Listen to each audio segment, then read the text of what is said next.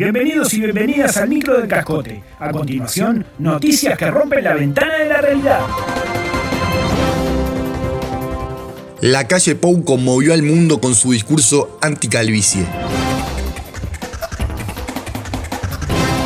Parafraseando a nuestro prócer, don José Gervasio Artigas, que los más calvos sean los más cabellera populados. Así concluía el presidente uruguayo su discurso en la Asamblea General de la Organización de las Naciones Unidas, ONU, la pasada semana, despertando el aplauso de los presentes. Las repercusiones de sus emotivas palabras contra la pérdida de pelo no se hicieron esperar. Instituciones tales como Pelados del Mundo Unidos, Asociación de Amigos del Conbower y Calvos Libertarios por la Libertad Económica y Capilar, por mencionar solo algunas, expresaron su incondicional apoyo a Luis Lacalle El mandatario oriental también anunció que elevará el primer borrador de un nuevo programa global para combatir la falta de cuero cabelludo, que se llamará One Hair Implant per Bald Guy, y se espera que cuente con el respaldo de numerosos gremios alopésicos.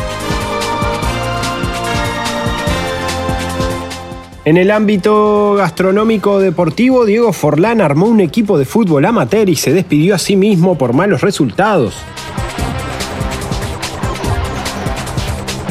Diego Forlán ocupó su tiempo y su energía en la fundación de un equipo de fútbol amateur que compite en la Liga de la Costa de Oro en el departamento de Canelones. Al cuadro del otrora ariete de la selección uruguaya no le fue nada bien, cosechó apenas tres puntos en sus primeras ocho presentaciones. Ante este panorama, el presidente Diego Forlán despidió al entrenador Diego Forlán. La noticia fue comunicada en la cuenta de Instagram de la flamante institución. De común acuerdo, pusimos punto final al vínculo contractual con nuestro técnico Diego Forlán. Suerte en lo que viene, Diego.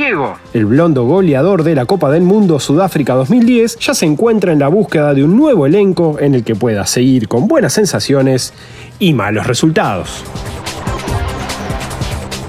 Esto fue todo por hoy, todo por hoy.